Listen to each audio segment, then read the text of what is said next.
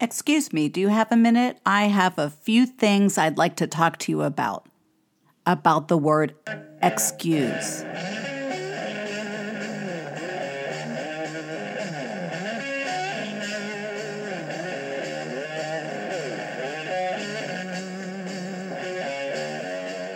Well, I have to apologize. Whenever I think about a word, it reminds me of a song. So this is Jimi Hendrix, and this is Purple Haze. But what's funny about it is when he sings, Excuse me while I kiss the sky, people often think he's saying, Kiss this guy, because we link words together. Excuse me while I kiss this guy.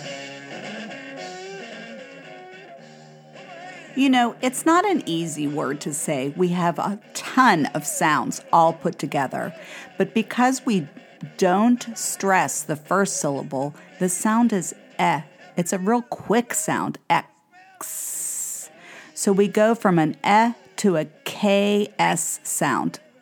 And then we go to an sk sound all in a row.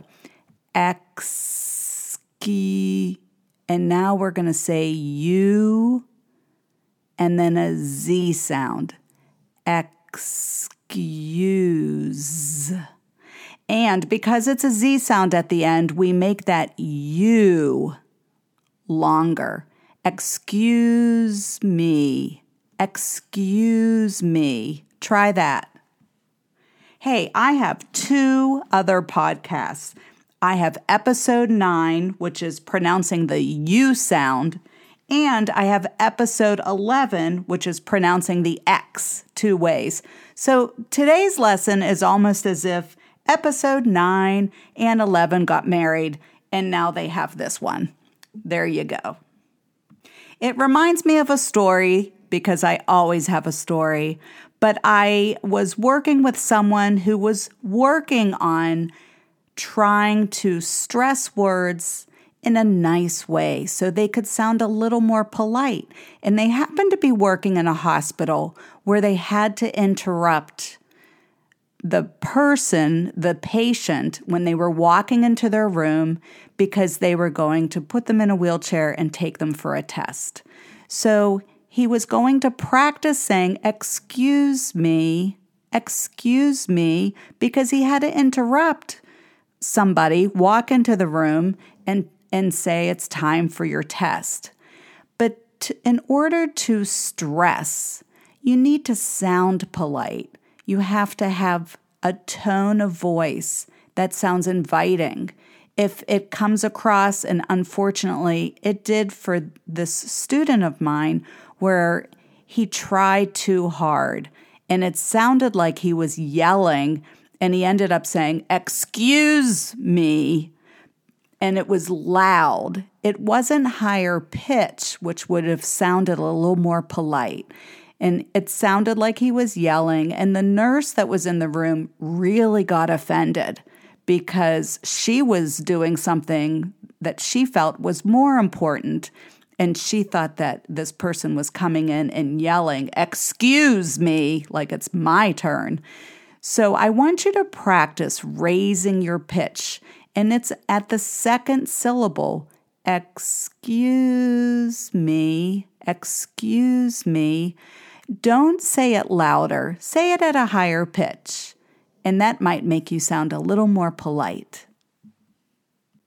Now, we often reduce syllables and sometimes we just drop them when we're talking. Listen to these people and hear, do you hear the beginning sound X? Or do you just hear, excuse me, excuse me, and the first syllable is completely dropped? Excuse me. Excuse me. Excuse me. We, Excuse me. That last one sounds completely dropped. Listen to it again. Excuse me. Even if you can't hear it clearly, you can hear there's a melody to it. Excuse me, excuse me. Excuse me. So, just like the person I was working with, you may want to make this a statement. Excuse me. So, go down at the end. Excuse me. There I'm going down at the end, and there I'm making it a statement. That could be when you're interrupting someone in a polite way. Excuse me, may I borrow your pen? Or, excuse me, can you tell me what time it is? You may say, excuse me, and make it a question. Then you're going to go upward. Your inflection and the pitch of your voice goes up at the end. Excuse me? Now you're asking a question because you're rising at the end. And you may want to do that if you didn't understand what someone said. So when you say, Excuse me, they should repeat what they just said. Or you could say, Excuse me, but could you say that again? Excuse me, I didn't get what you said or I didn't hear you. So try these out. You can practice in a restaurant. You may want to say, Excuse me, but I didn't order this. Or, Excuse me, do you have any mustard? Maybe you're at a theater and somebody is sitting in your seat. You might want to say, Excuse me, but I think this is my seat. These little words, excuse me, and I think, this is what makes you sound more polite. If you just said to someone, This isn't your seat, or This is my seat, that sounds more like a command and it sounds rude. So soften, soften it up a little bit and say, Excuse me, but I think this is my seat. You may even end up hearing somebody excuse themselves. For example, if they were coughing or they choked or they couldn't get the word out. Here's an example. There's two times the door to the subconscious mind opens up.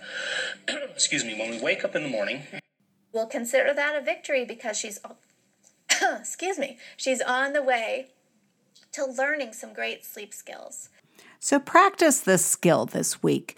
You have a couple things. First, make sure you're pronouncing it correctly. Excuse me. Oh, before I go, we have a word that's exactly the same, but instead of it being the verb, it's the noun, and that's excuse. Here we're still stressing the second syllable, but the last sound is an S and not a Z, and that makes it the noun, excuse, and the verb, excuse. Excuse, the noun, is a reason or an explanation to justify or defend something. It could also be a note of explanation. My mother used to have to write me an excuse from school if I had a doctor's appointment. Because it ends with an S, we say the second syllable a little bit faster excuse. And because the other one ends in a Z sound, that's a voiced sound, and we tend to drag out the vowel a little bit longer excuse. Excuse. Excuse. It's all about the length more than exactly having the S in the Z sound. But today, let's practice excuse. Excuse me. Or the question, excuse me? If you were born in the United States and you were actually living in the 1970s, you would recognize the word excuse me is so popular from a comedian, Steve Martin, and I'm going to end with him. Have a great week. I'll talk to you next week. This has been Pronouncing English with Pam, and I appreciate that you're listening. See you next week. Well, excuse